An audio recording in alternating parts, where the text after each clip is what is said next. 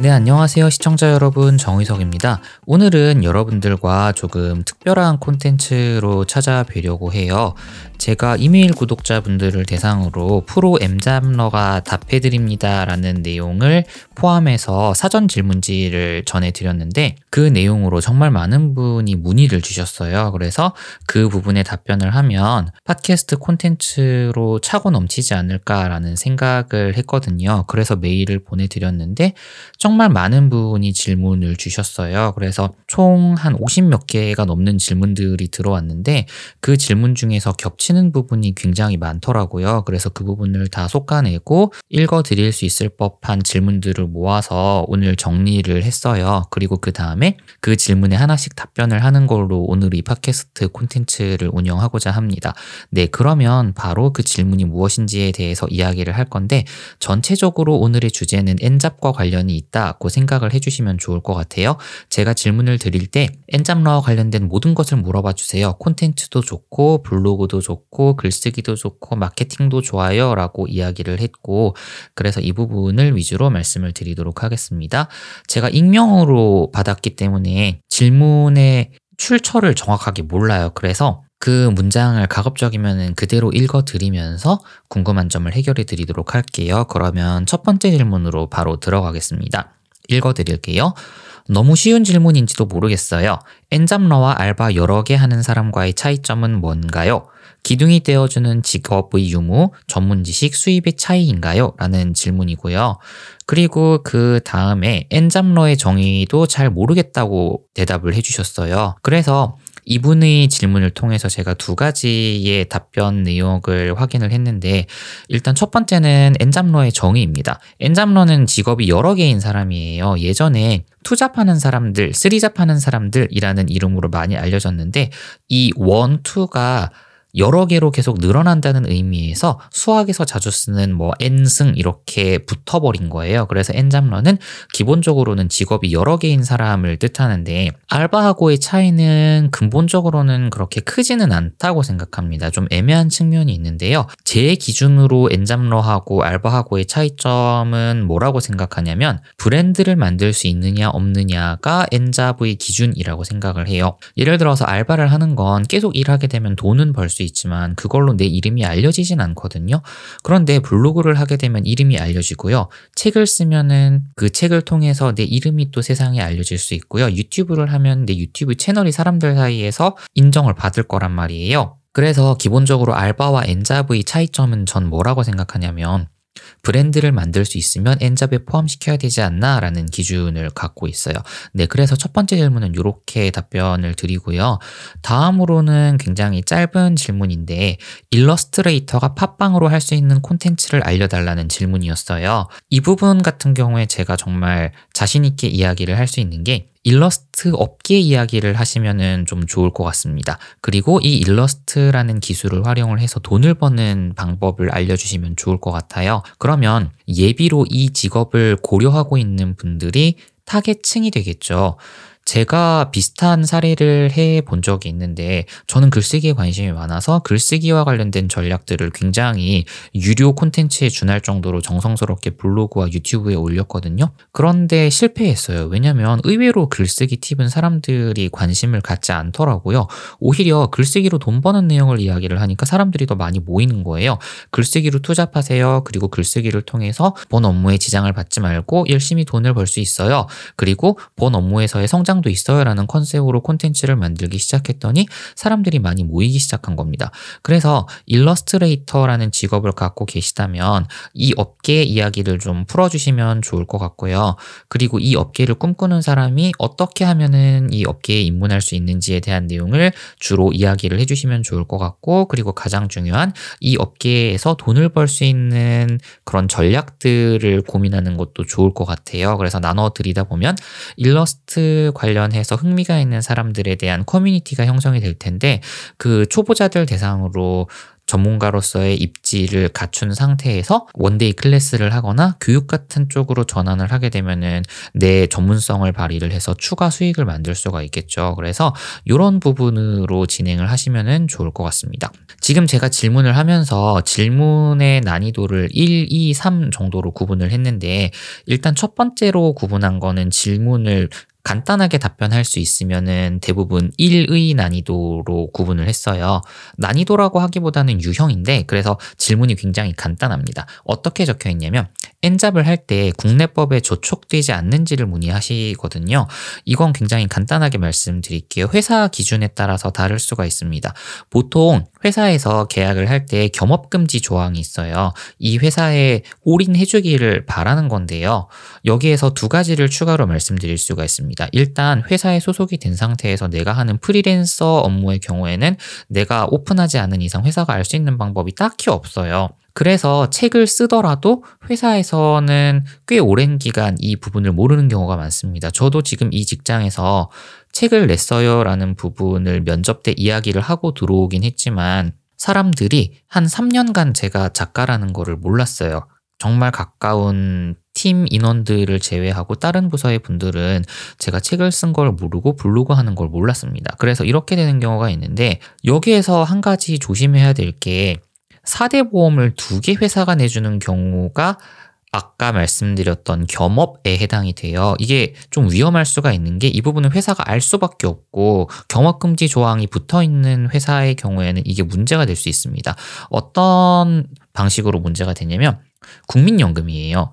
예를 들어서 제가 A라는 회사에 있고 B라는 회사에 이렇게 또 소속이 돼서 두 개의 회사에 소속돼서 일을 하고 있었는데 만약에 이 두 개의 사업장에서 받는 월 소득 금액이 503만 원 이상이면 이 기준의 보험료를 두 개의 회사에 쪼개서 고지서가 날아가요. 이게 2020년도 기준이거든요. 지금은 기준이 바뀌었을 수도 있을 것 같긴 한데 어쨌든 내가 두 개의 회사에서 각각 돈을 많이 벌면 국민연금이 다르게 부과가 되니까 인사팀이랑 회계를 담당하는 그런 부서에서는 당연히 어 우리하고 계산한 거하고 이 사람의 국민연금 금액이 다른데 뭐지? 라고 생각을 할 거잖아요.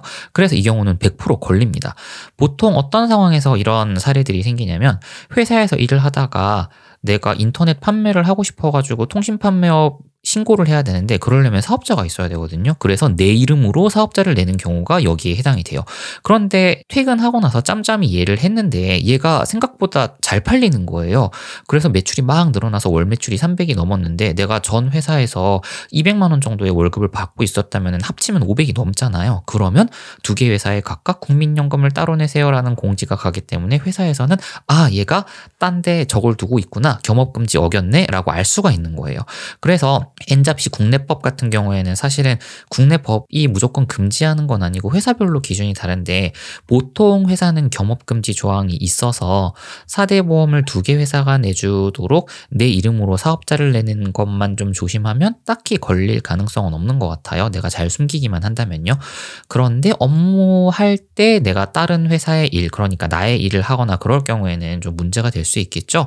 이런 부분도 좀 같이 말씀드릴게요. 그리고 한 문장으로 간단하게 질문을 적어주셨어요. 읽어드리면 블로그 키우기 방법에 대해서 궁금합니다. 라는 건데요. 간단하게 적어주셨으므로 저도 간단하게 답변을 드리겠습니다. 사실 이게 간단하게 답변 드릴 거는 아니에요. 굉장히 많은 요소들이 있고 정말 어려운 건데 그래도 간단하게 요약을 해서 알려드리면 일단 두 개로 나눌 수 있을 것 같습니다.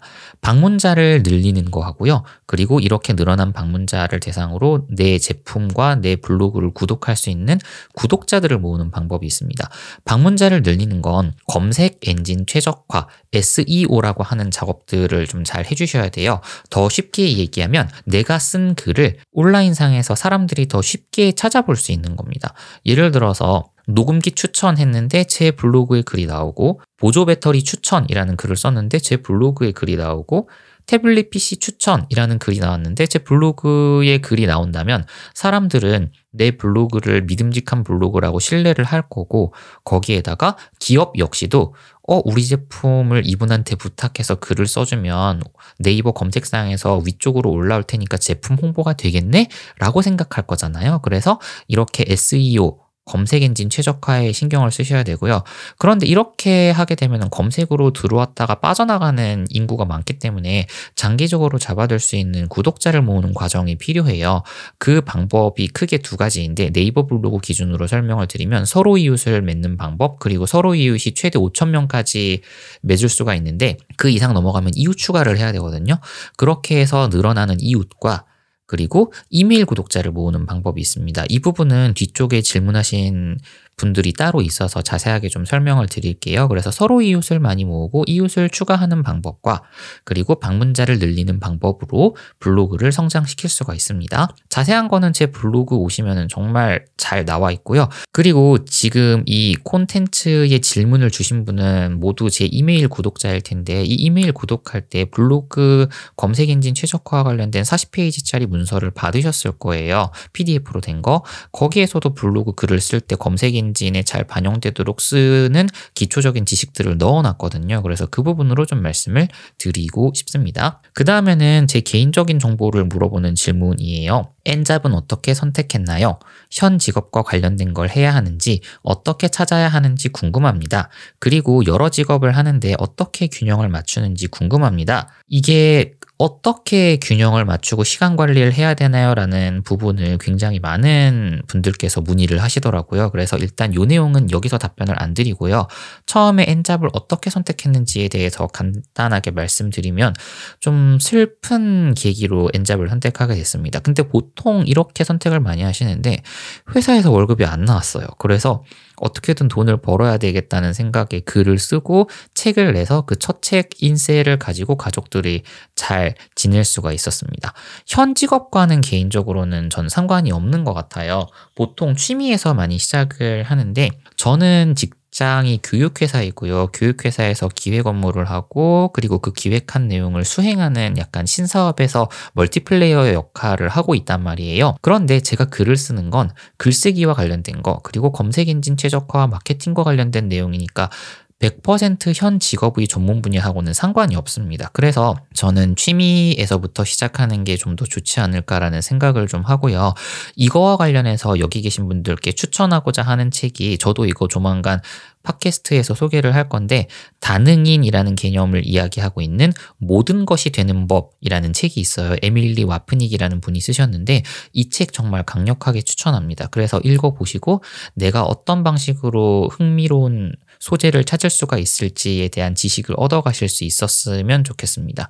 그리고 균형을 맞추는 거는요, 일단은 main job이 최우선시 되어야 돼요. 그러니까 저는 직장인이 main job이잖아요. 그러니까 직장 업무를 제일 중요하게 해야 되는 게 맞습니다. 그리고 다른 것들의 분량을 주업의 기준에 맞춰가지고 조절을 해주셔야 되는데, 그래서 저는 어떻게 하냐면, 다른 것이 스트레스 해소제가 좋을 만큼 재밌는 걸 N잡으로 삼는 게 제일 좋다고 생각을 해요. 회사 일이 항상 내가 원하는 것만 할 수 있는 건 아니잖아요. 저는 팀장이지만 팀장이라고 제 맘대로 업무를 할 수 있는 게 아닙니다. 회장님이 지시하시면 따라야죠. 왜냐면은 제가 회사의 녹을 먹고 있잖아요. 그러니까 그런 방식으로 외부에서 떨어지는 일들을 처리하다 보면은 정말 자연스럽게 스트레스가 쌓일 수밖에 없는데 그렇게 쌓이는 스트레스를 제가 좋아하는 걸로 해소를 하는 거죠. 저는 지금 이 팟캐스트 누누이 말씀드리지만 이 팟캐스트만 가지고 돈이 될 거라고는 저는 1도 생각하지 않아요. 그래서 제가 정말 즐겁게 하고 있는 취미 겸 제 어, 브랜드 충성도를 탄탄하게 만드는 그런 고객분들을 여기서는 잠재 고객이겠죠? 그런 분들하고 커뮤니케이션을 하기 위해서 이 팟캐스트를 하고 있는데 어쨌든 다른 업무를 할 때는 시간을 잘 쓸 수 있게끔 조절하는 게 중요하고 내가 하고 있는 그런 side job들이 스트레스 해소제가 되면 참 좋겠다라는 생각을 하면서 이 질문에 답변을 좀 드릴게요. 그리고 다음에 주신 질문이 이거예요. 글쓰기 글감은 어떻게 정하나요? 라는 거하고 콘텐츠 개발을 어떤 것을 왜 시작하게 됐는지 알려주세요. 라는 거하고 준비 과정에서 무엇이 필요한지 알려주세요. 라는 세 가지의 질문을 한 구독자분께서 주셨어요. 그래서 이 부분을 하나씩 하나씩 정리를 해보면 글쓰기 글감 같은 경우에는 생각날 때마다 메모해 놓는 게 제일 중요합니다. 그래서 저는 떠오르는 걸 아이폰 메모장에 메모를 하고요. 블로그에 임시 저장으로 걸어놔요. 그래서 약간 숙제처럼 써야 될 글들이 쌓여 있는데 그런 식으로 소재를 모으기도 하고요. 그리고 지금 이 팟캐스트를 오랫동안 들으신 분이라면 생각을 하실 수가 있을 텐데 제가 책을 읽고 그 내용을 팟캐스트로 녹음을 하잖아요. 그럼 그렇게 녹음을 한 내용 중에 일부를 블로그 글로 다시 써요. 그러면 이 팟캐스트 콘텐츠 하나를 통해서 음성 콘텐츠가 나왔고 글 콘텐츠가 나왔고 그리고 제가 지금은 하고 있지 않지만 이 녹음하는 과정을 영상으로 찍게 된다면 유튜브 콘텐츠까지 한 큐에 나올 수가 있잖아요. 그래서 저는 이런 방식으로 콘텐츠를 만들고 글감을 정하고 있어요. 글감 같은 경우에는 일상의 소재가 글감이 되는 경우도 있고 책에서 읽었던 중요한 내용을 공부하는 차원에서 글감을 정할 때도 있고 아니면 주변에 있는 제품 리뷰를 쓸 때도 있고요. 보통은 이렇게 세 가지 카테고리 내에서 결정이 되고 네이버 블로그를 하시는 분이라면 네이버 블로그 씨가 매일매일 던지는 질문들이 있어요. 그 질문에 답변하는 것도 꽤 괜찮은 글쓰기 글감 소재가 됩니다. 그래서 저는 이런 방식으로 여러 가지의 소재를 접하고 글을 쓰면서 다양한 스타일의 글쓰기 방식에 익숙해질 필요는 있다고 생각을 합니다. 그리고 콘텐츠 개발은 왜 시작하게 됐냐면 일단 재밌었어요. 처음에 글 쓰는 것 자체가 너무 재밌어서 돈 벌려는 생각은 안 했는데 계속 하다 보니까 방향성이 잡혔거든요. 그런데 그 이전에 사실은 블로그를 제가 2010년도에 시작했을 때인데요. 그때는 돈을 벌고 싶었어요. 블로그 하나만 가지고 한 달에 100만 원을 벌 수 있대라는 내용을 듣고 블로그에 빠졌는데 정말 대차게 실패했습니다. 그래서 실패하다 보니까 나중에는 정신줄을 놓고 아 그냥 내가 좋아하는 것만 마음대로 해야지 하면서 블로그에 검색 엔진이랑 이런 거 아무것도 상관없이 제가 좋아하는 글을 엄청 쓴 거예요. 그러다 보니까 어, 이 글 자체가 사람들에게 사랑을 받고 책을 낼 수 있는 소재가 되고 이렇게 된 거예요. 그래서 첫 책을 내다 보니까 책을 내고 강연을 하게 되고 영상을 찍게 되고 뭐 블로그를 계속 꾸준히 운영하게 되고 그러면서 엔잡러에 입문을 하게 된 거예요. 준비 과정에서 무엇이 필요한지 알려달라는 질문에는 전 이렇게 답변을 드리고 싶습니다. 가장 중요한 건 좋아하는 걸 알리고 싶어서 못 견디겠다는 마음이거든요. 이게 콘텐츠 생산을 하는데 필요한 중요한 힘이 됩니다. 그 마음이 커지면 여러 가지 방식으로 내 행동이 바뀌는데요. 일단 퀄리티를 신경 쓰게 되기 때문에 장비에 눈이 많이 돌아갑니다. 그리고 초기 같은 경우에 이런 뽐뿌들이 많이 오는데 저는 이 상황에서는 그냥 가지고 있는 것부터 눈을 두시는 게 좋겠다는 의견을 드립니다. 장비 없이 시작하더라도 정말 똘똘하게 시작할 수 있거든요. 개인적으로는 저는 스마트폰이 최고의 생산성 도구라고 생각을 합니다. 스마트폰만 가지고 저 책 한 권의 글을 쓴 적도 있고 출간도 했었고요. 스마트폰으로 유튜브 잘 해요. 그리고 지금 저는 장비가 있어서 팟캐스트를 마이크와 오디오 믹서에 연결해서 녹음을 하고 있긴 하지만 스마트폰만 가지고도 팟캐스트 충분히 할 수 있습니다. 그래서 마음이 중요하고 그 마음을 잘 드러낼 수 있도록 하는 그런 콘텐츠 실행에 대한 의지가 더 중요해요. 장비는 나중에 따라오는 겁니다. 장비 장비 아무리 좋으면 뭐예요? 안 만들면 쓸모가 없잖아요. 그래서 이런 부분도 말씀을 좀 드리고 싶습니다. 그리고 다음번에 질문을 주신 사연자분의 이야기를 좀 읽어드릴게요. 그냥 다 읽어드리겠습니다. 안녕하세요. 늘 좋은 글 메일로 보내주셔서 감사합니다. 저는 16년 회사 생활을 접고 두 아이의 엄마로서 살아가고 있는데요. 늘 수익 창출에 대한 관심이 많습니다. 글 쓰는 것도 좋아하고 그래서 늘 블로그를 운영하는 게 작은 꿈입니다.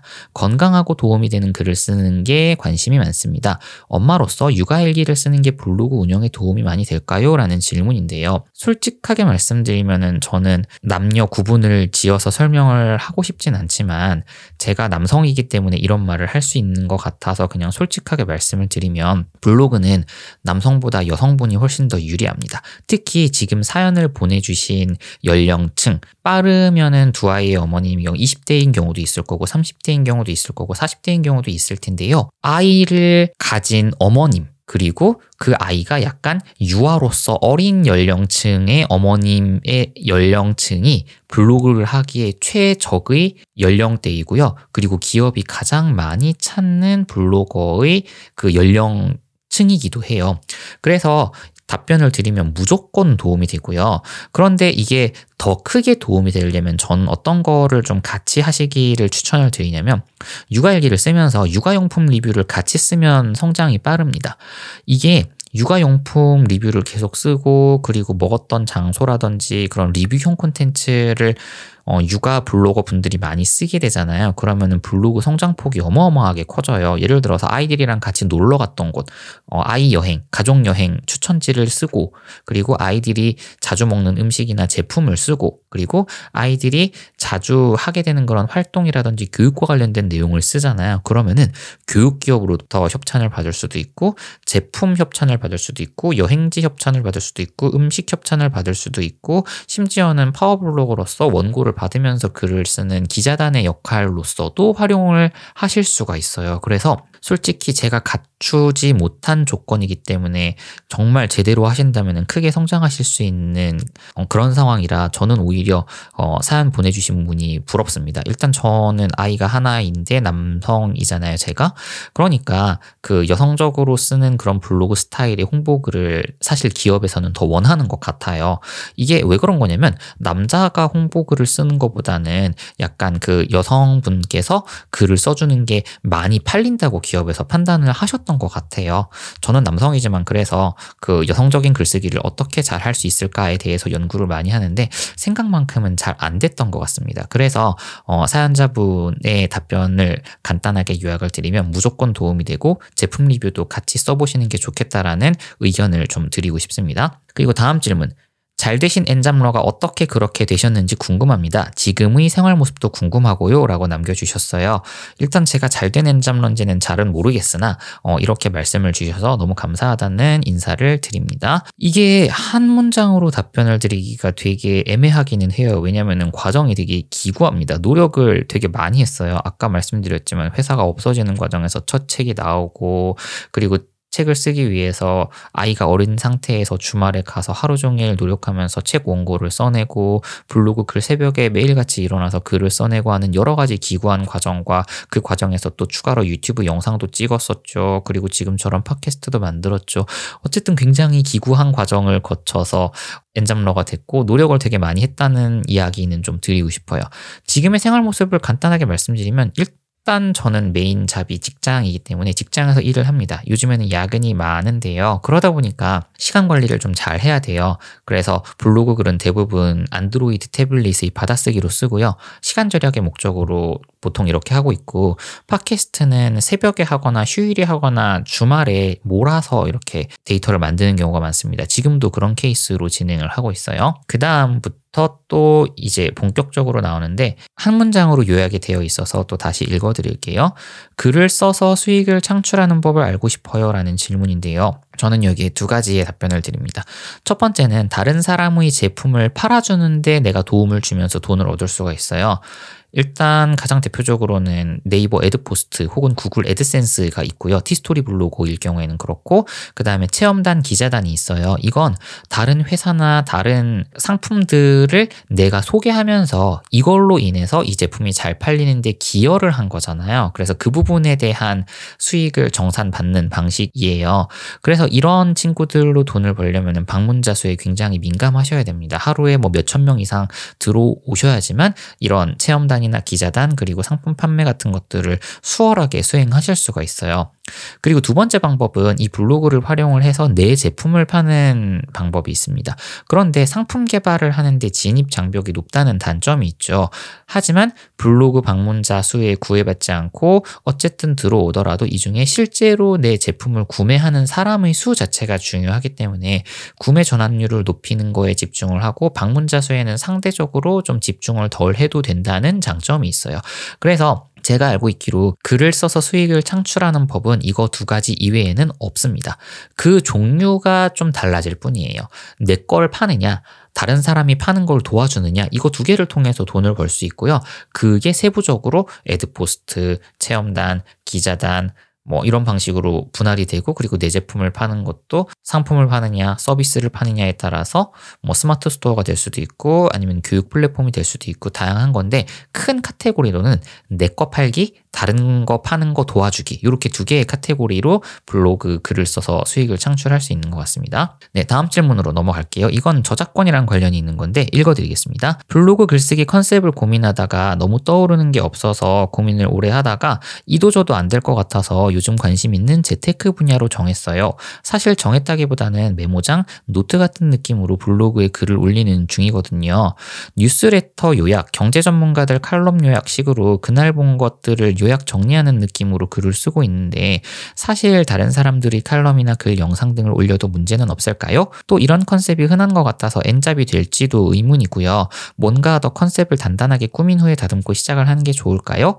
관심이 많아서 이론들은 많은데 정작 시작하기도 힘들고 시작해도 이게 맞나라는 생각이 들어서 고민이에요. 라고 적어주셨어요. 두 가지로 답변을 드립니다. 일단 뉴스레터를 요약하거나 경제 전문가들 칼럼 같은 경우에는 공개된 내용이잖아요. 그래서 그거를 내가 돈을 버는데 쓰지 않고 공부하는 목적이라면 대부분 허용을 해줍니다. 그런데 이걸 좀 조심해야 될 때가 있는데요. 이분들의 글을 출간할 때는 얘기가 좀 달라집니다. 무조건 원저자 허락을 받으셔야 돼요.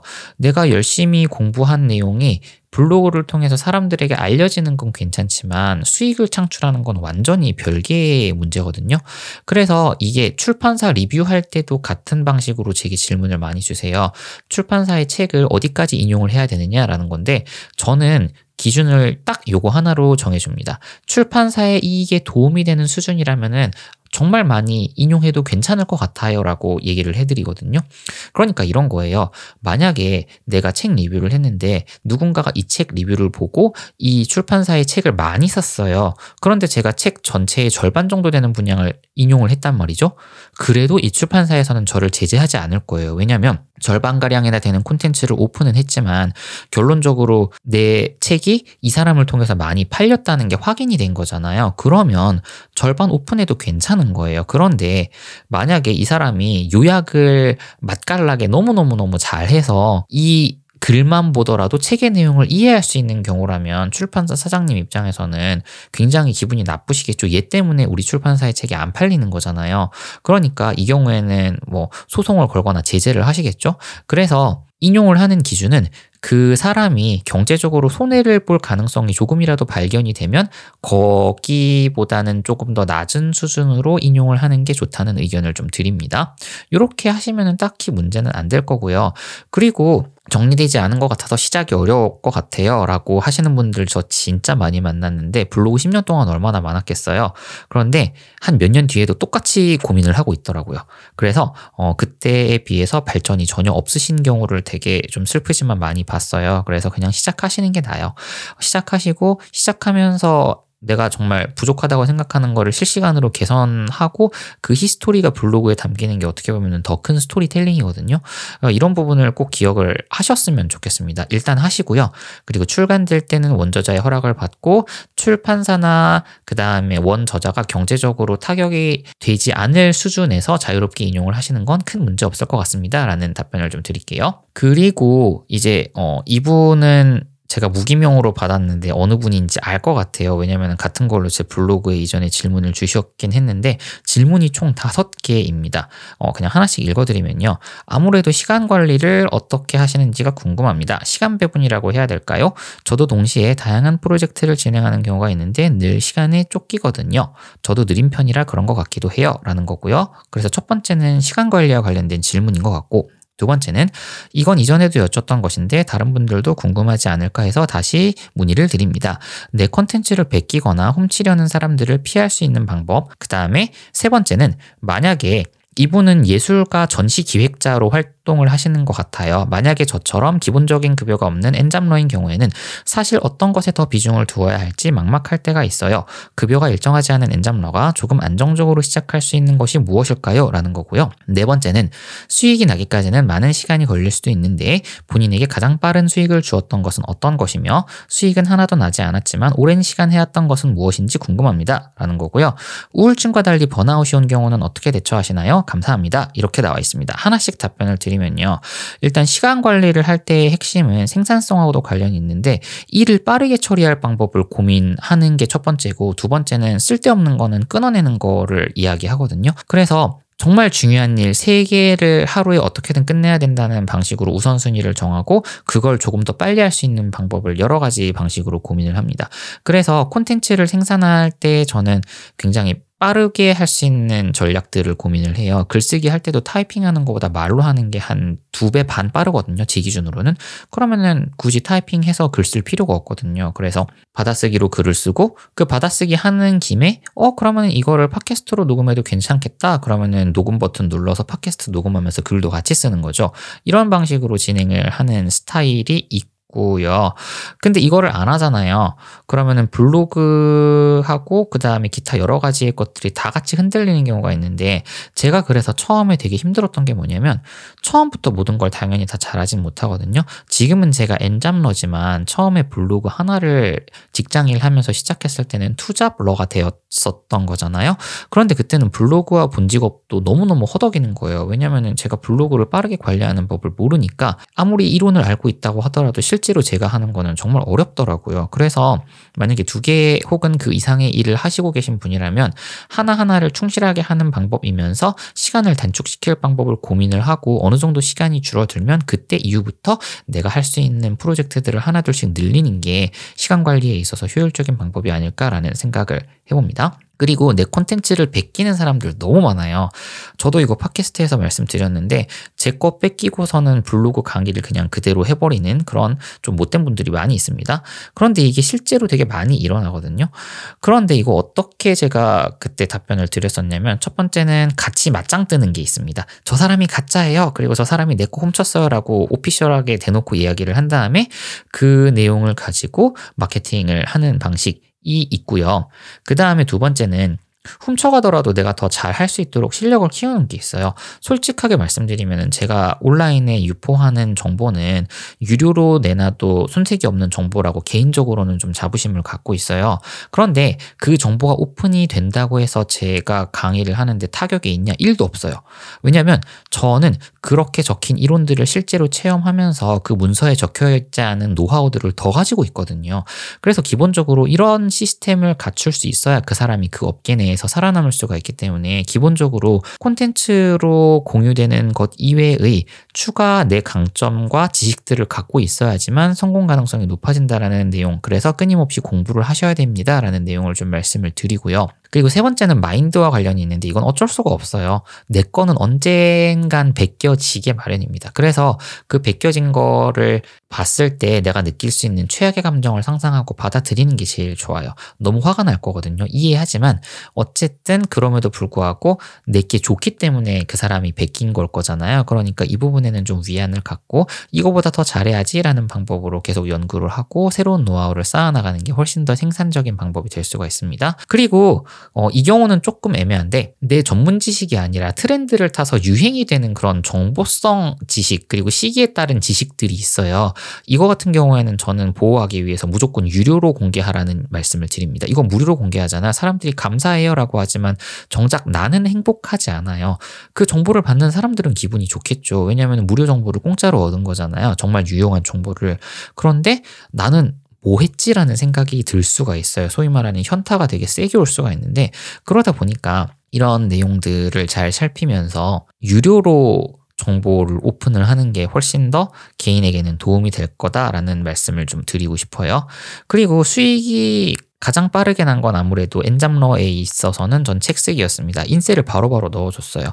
만약에 책이 출간되면 한 달 안에 1쇄 인쇄는 다 넣어줬는데 그 1쇄에 해당하는 인쇄가 보통 저는 250에서 300만 원 사이였거든요. 책 가격에 따라 조금씩 다르게 책정이 됐는데 그러면 책을 열심히 쓰고 한 달 뒤에 그 정도 비용을 받았으니까 꽤 큰 금액이었잖아요. 그래서 출판사 계약을 통해서 그렇게 받았던 인쇄가 가장 빠르게 수익화가 된 것이었고요. 그런데 이걸 하기 위해서 제가 정말 꾸준히 지금까지 하고 있는 건 뭐냐면 글쓰기예요. 글쓰기 자체만 갖고는 수익이 정말 안 납니다. 그런데 이 글쓰기가 에너지가 약간 어디에 활용되느냐에 따라서 어, 돈이 벌리기도 하고 안 벌리기도 하는데 어, 제 마음을 달래기 위한 글은 돈이 1도 안 돼요. 그런데 다른 제품을 소개하는 글은 돈이 되고요. 글 쓰는 행위 자체만 갖고는 돈이 안 되지만 이 글 쓰는 방법을 알려주면 돈이 돼요.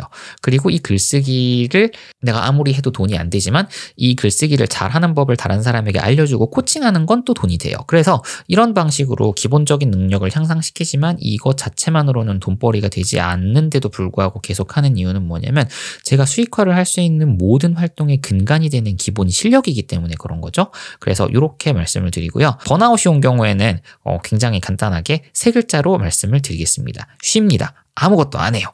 근데 이게 관리를 좀 잘 해줘야 될게요. 보통 번아웃이 오는 경우에는 내가 에너지가 없는데 백의 에너지를 계속 쏟다가 이렇게 지치는 케이스가 많아요. 그래서 저는 어떻게 하냐면 블로그를 할 때도 그렇고 회사 일을 할 때도 그렇고 60의 에너지로 쭉 유지하는 걸 훨씬 더 선호합니다. 근데 요즘에는 회사가 좀 마감이 있다 보니까 백의 에너지로 계속 달리면서 좀 지치고 있긴 한데 그게 계속 유지가 되면 사람의 내구력에는 한계가 있기 때문에 언젠간 반드시 지치고 번아웃이 오거든요. 그래서 번아웃이 안 오게 자기를 관리할 수 있는 최고의 방법은 아무 아무래도 100의 에너지를 쓰지 않고 한 60의 에너지로 장기간 꾸준히 유지하도록 하는 건데 100을 쓸 수밖에 없는 어쩔 수 없는 상황이라면 주변에 내가 하는 다른 일들은 좀 줄이는 게 중요하지 않을까라는 생각이 됩니다. 네, 그리고 이제 다음 질문인데 이거는 좀 긴데 내용을 좀 요약을 드리면 다 읽지는 않고 일부 질문만 좀 읽어 드릴게요. 글쓰기에 자신이 없어서 쉽게 도전이 어려운 상황이에요. 제가 알지 못하는 엔잡러분들이 세상에도 많이 존재할 것 같은데요. 취미나 부업으로 시작해서 본업 못지않게 부수입을 창출하시는 분들이 많을 것 같은데 어떤 사례가 있는지 궁금합니다. 네이버에서 유튜버, 전자책, 강의, 블로그 이런 것 등은 너무 많아서 새로운 부수입을 창출하시는 분들의 이야기가 궁금해요 라고 적어주셨어요. 그리고 실제로 엔잡러 하시는 분들이 하루 스케줄, 한 주 스케줄 이런 것도 철저하게 하실 것 같은데요. 어떻게 시간 관리를 하는지 궁금합니다. 마지막으로 엔잡러를 하다 보면 본업에 소홀해질 수도 있고 다른 부수입 창출을 위해 노력하다가도 어느 순간 정신적으로 지치거나 멘붕이 올 때도 있을 것 같은데요. 멘탈 관리는 어떻게 하는 것이 좋은지 궁금합니다. 라고 적어주셨어요. 자, 첫 번째 질문. 다른 엔잡러들도 궁금해요 라고 말씀 주셨잖아요. 책 한 권을 바로 추천을 드리겠습니다. 크리스 길아보, 제가 이 팟캐스트 첫 번째, 두 번째 명함이라는 책을 소개해드렸잖아요. 그분의 책인 Side Project 100이라는 제목이 있어요. 그 책에 지금 질문 주셨던 여러 가지의 엔잡러 사례들이 나오고 있습니다.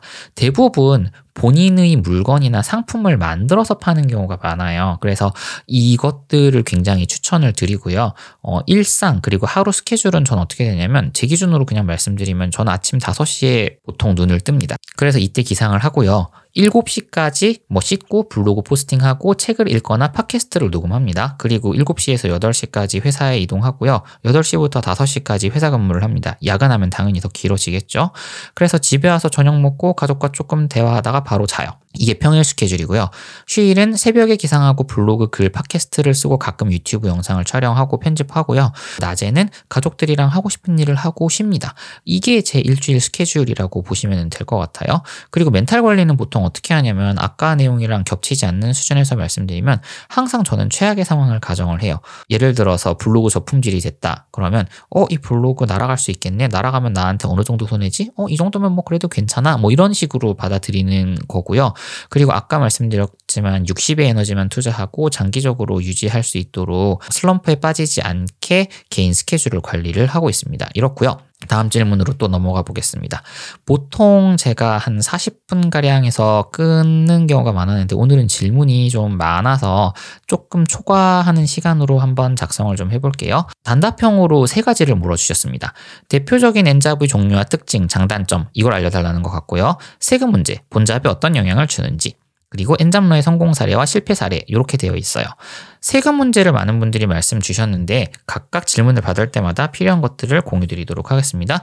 대표적인 엔잡의 종류와 특징은 뭐냐면 블로거, 유튜버, 작가, 강연가 같은 분들이 있고요. 그리고 추가로 어떤 분들이 있냐면 개인 사업가들이 있죠. 장단점은 일단 단점만 좀 먼저 말씀드리면 시간을 타이트하게 써야 된다는 게 가장 큰 단점입니다.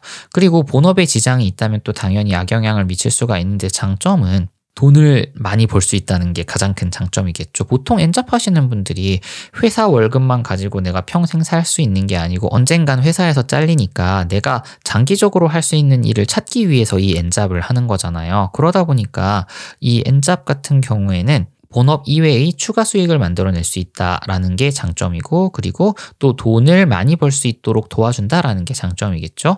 세금 문제는 제가 아까도 겸업 금지 내용을 이야기를 했는데 프리랜서 형식으로 받으면 딱히 문제는 없어요. 그런데 이렇게 프리랜서 형식으로 받는 급여의 경우에는 5월에 종합소득세 신고를 해야 됩니다. 그래서 이 부분만 기억하시면 딱히 문제는 없을 것 같고요. 그리고 뭐 종합소득세 신고 뭐 이런 부분이나 아니면 뭐 연말정산 같은 경우에는 인터넷에 뒤지면 정보가 정말 많이 있죠. 제가 세금 전문가는 아니기 때문에 일단은 여기까지만 좀 말씀드리고요. 엔잡러의 성공 사례, 실패 사례를 말씀 주셨는데 일단 저는 장기적으로 엔잡러는 절대 실패할 수 없다고 생각합니다. 왜냐면 다 조금씩 한 발을 걸치고 있잖아요. 그러니까 내가 한 번 걸쳤던 분야에서 실패하는 경우는 있겠지만 이게 바로 이 과정을 실패로 말할 수 있느냐라는 거에는 저는 조금 부정적이에요. 다양한 걸 시도하면서 거기에서 얻어지는 insight를 가지고 성장하는 게 장기적으로는 엔잡러 성공에 좀 도움이 되는데요. 그런데 처음에 한 발 걸칠 때 내가 처음에 시작한 엔잡하고 완전히 다른 분야에서 시작하는 거는 그거는 엔잡이라고 하기보다는 알바의 개념으로 봐야 될 것 같아요. 그래서 어쨌든 내 전문 영역과 관련해서 추가로 할 수 있는 부분들을 확장을 한다면 엔잡러는 절대 실패할 수가 없다고 이야기를 좀 하고 싶습니다. 자, 그 다음에 질문인데요. 이거 사연 그냥 다 읽어드릴게요. 안녕하세요, 정혜성님. 오랜만에 메일 답신 겸 관련 내용 드립니다. 직장을 다니고 있긴 하지만 예전처럼 평생 직장의 개념이 더 이상 아닌 시대가 도래했고, 말 그대로 엔잡러가 트렌드가 되는 시대가 왔는데요. 솔직히 직장 외 엔잡러를 꿈꾸고 있지만, 제 주변 친구들도 그리고 저도 어떤 것을 해야 할지 모르는 친구들이 정말 많더라고요. 저도 마찬가지고요. 엔잡러 생각은 있지만, 어떤 것을 서브 직업으로 삼아야 할지 모르는 상황에서 첫 번째 질문입니다. 직장과 더불어 저녁 시간을 쪼개어 시작할 수 있는 직업군들을 소개해 주시면 좋을 것 같습니다. 물론 개개인이 가진 재능과 관심사가 다를 수 있는데 이것을 어떤 식으로 두 번째 직업으로 삼아야 할지에 접근하고 그것을 결정하는 것은 정말 어려운 것 같더라고요. 그리고 저에게 직장은 제가 좋아하는 일이 아닌 돈을 벌기 위한 수단이라고 생각을 하고 있어서 웬만하면 조금이라도 관심이 있는 분야를 선택하고 싶은데 직업군을 몰라 접근이 힘든 경우도 있는 것 같습니다.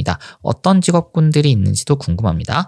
그리고 두 번째, 타인이 실제로 경험한 엔잡러가 되었던 과정 혹은 경험담 예시들이 궁금합니다. 라는 건데요.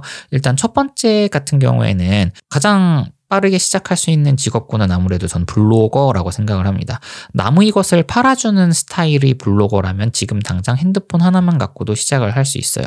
그 다음에는 뭐 직장인 작가나 콘텐츠 생산자 판매자와 같은 사업군들이 있어요. 그리고 개인 사업을 하면서 실제 물건을 파는 사람인데 전 개인적으로 이 중에서는 블로거의 진입 장벽이 가장 낮은 것 같습니다. 아까 말씀드렸던 것처럼 내 물건을 소싱해서 파는 방식도 있는데 이건 내가 전문가가 아닌 경우엔 당연히 어려울 수도 있고 그리고 재고 이슈가 생길 수가 있잖아요.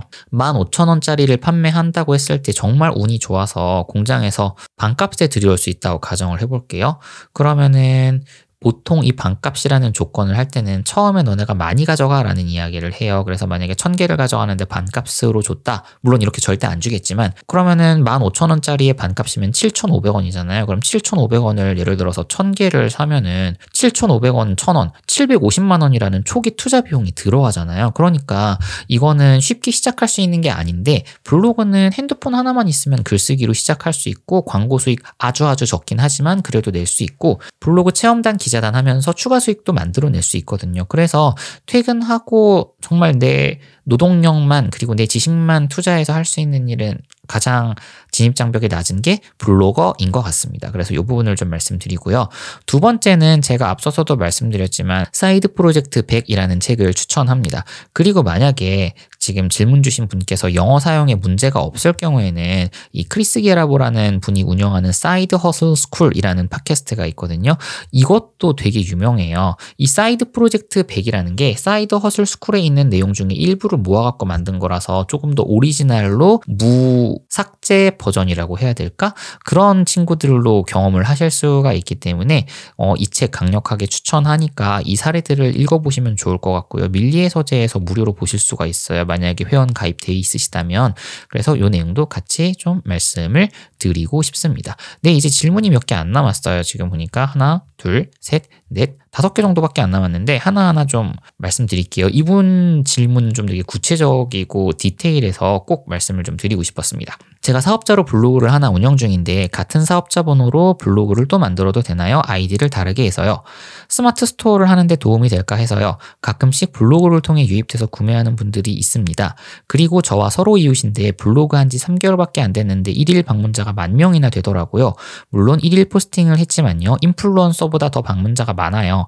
주제는 음악인데 가요나 클래식에 대해 글을 쓰고 음악을 틀어주는 정도인데 전 글이 50개 정도이고 요즘은 거의 포스팅을 안 한 지 3개월 그래도 정보에 관한 글을 써서 그런지 하루 100명 내외로 방문하는데 그 중에 꼭 두세 명 정도는 스토어에 유입이 되더라고요. 열심히 하면 좋을 텐데 글쓰기가 너무 힘들어요. 어느 유튜버가 그러던데 블로그 3개 만들어서 한 개는 열심히 정성 들여 쓰고 두 개는 비슷하게 베껴도 된다고 해서 여쭤봅니다. 현재 운영하는 블로그가 사업자로 돼 있느니 두 개는 그냥 사업자 없이 만들어야 되나? 라는 질문도 같이 드립니다. 그래서 이분이 굉장히 여러 가지 이야기를 하셨는데 첫 번째로 제가 이해한 건 사업자 번호로 블로그 두 개 만들어도 되냐라는 질문인 것 같아요. 그래서 요거에 답변을 좀 드리면 저도 모릅니다. 왜냐면 어 제가 사업자를 내 가지고 사업을 하고 있진 않으니까 저도 몰라서 찾아봤어요. 그런데 제가 좀 재밌는 사실을 하나 발견했는데 인터넷에 블로그를 사업자 아이디 하나로 그러니까 사업자 번호 하나로 두 개를 낸 사례는 정말 찾아보기 힘들더라고요. 그래서 저는 흔하지 않은 케이스이기 때문에 하나로 운영할 수 있는 방법을 고민하는 게 더 생산적일 것 같아요. 왜냐면 그 절차를 확인하는 시간에 차라리 콘텐츠 하나 더 만드는 게 이익이기 때문에도 그렇고요. 보통 제가 발견한 사례는 사업자 블로그 하나, 개인 블로그 하나 이런 식으로 두 개를 만들어서 그걸로 운영을 좀 많이 하시는 것 같더라고요. 그래서 이런 방식의 운영들 좀 추천드리고요. 그리고 두 번째 음악 같은 경우랑 그 다음에 연예 블로그에서 이런 사례들이 되게 많은데 방문자 만 명이면은 인정할 건 인정해야 됩니다. 어마어마하게 뛰어난 블로거인 건 맞아요. 그런데 이분은 지금 실 제품을 팔고 있는데 음악 많이 올려서 방문자가 만 명이 됐는데 그 중에서 내 제품으로 유입될 수 있는 인구가 어느 정도일까요? 라는 부분이고요. 그리고 하루 100명 내외로 방문하는데 두세 명 정도가 스토어에 유입이 된다 그러면은 일반 광고비 들여가지고 들어오는 것보다 훨씬 더 수치가 높을 수 있어요. 예를 들어서 구글이나 페이스북 같은 걸로 광고를 해서 클릭을 해서 내 사이트로 들어올 수 있게 하는 그런 광고들을 많이 집행을 해요. 그런데 그때의 그 클릭을 해서 들어오는 비율이 보통 1%가 안 되는 경우가 되게 많아요. 물론 그거보다 확률이 높아질 수 있도록 여러 가지의 마케팅 문구를 수정하고 사진을 수정하고 하는 작업을 거쳐서 뭐 5% 6% 이상 최적화를 하긴 하지만 지금 아무것도 광고하지 않았는데 하루에 두 명씩 어쨌든 클릭을 해서 내 판매 페이지로 들어온다는 거는 굉장히 고무적인 현상이에요. 그래서 블로그 방문자를 늘리기 위해서 검색 엔진 최적화를 하고 그리고 제품과 관련된 정보를 담은 포스팅을 꾸준히 올리면서 거기에 들어가는 검색어를 선점할 필요가 있어요. 부동산 같은 경우가 여기에 해당이 되는데 어떤 블로거 분들은 방문자 수가 하루에 한 500 정도밖에 안 돼요. 그런데 부동산과 관련된 내용을 계속 올립니다. 이분이 대구에서 활동을 하시는데 대구 부동산, 대구 어느 동 부동산, 어느 동 부동산, 어느 동 부동산에서 대구의 부동산을 다 이야기를 해서 대구 부동산 하면 그분의 블로그가 나오게끔 일단 포스팅을 쫙 깔아놓는 거예요. 그래서 거래가 되면 수수료를 받을 때 아파트 거래하는 경우에는 수수료가 굉장히 크잖아요. 그러면 그동안의 노력이 이걸로 인해서 보상을 받는 거죠. 그래서 이 블로그에 사람들이 어떻게 들어오도록 하느냐라는 부분으로 고민하는 게 훨씬 더 도움일 것 같아요. 그런데 실 제품을 판다 그러면은 사실은 뭐 페이스북이나 아니면은 뭐 인스타그램이나 또 아니면은 구글 광고 같은 부분들도 같이 병행을 하셔서 내 홈페이지로 사람들이 많이 들어오도록 하는 과정 자체도 좀 굉장히 중요하다고 볼 수가 있겠습니다. 그리고 이제 두 개의 질문을 하나로 합쳐서 말씀드릴 건데 이렇게 적혀 있어요. 글쓰기, 온라인 마케팅, 에드센스 이렇게 적어주신 분이 한 분 있고요. 마케팅이겠지요. 엔잡러로서 항상 응원하고 있습니다. 라는 말을 적어주셨어요. 아, 네, 일단 응원해 주셔서 너무 감사드립니다. 이거는 짧게 이야기할 부분은 아닌 것 같은데 최대한 좀 간단하게 말씀을 좀 드려보면 글쓰기 전략은 딱 두 개인 것 같아요. 사람들이 좋아하는 글을 써서 읽고 그 사람이 감동을 받을 수 있도록 하는 글을 쓰시면 되고요. 그리고 이 글이 사람들 사이에서 노출이 잘 되도록 검색 엔진 최적화를 하는 거예요.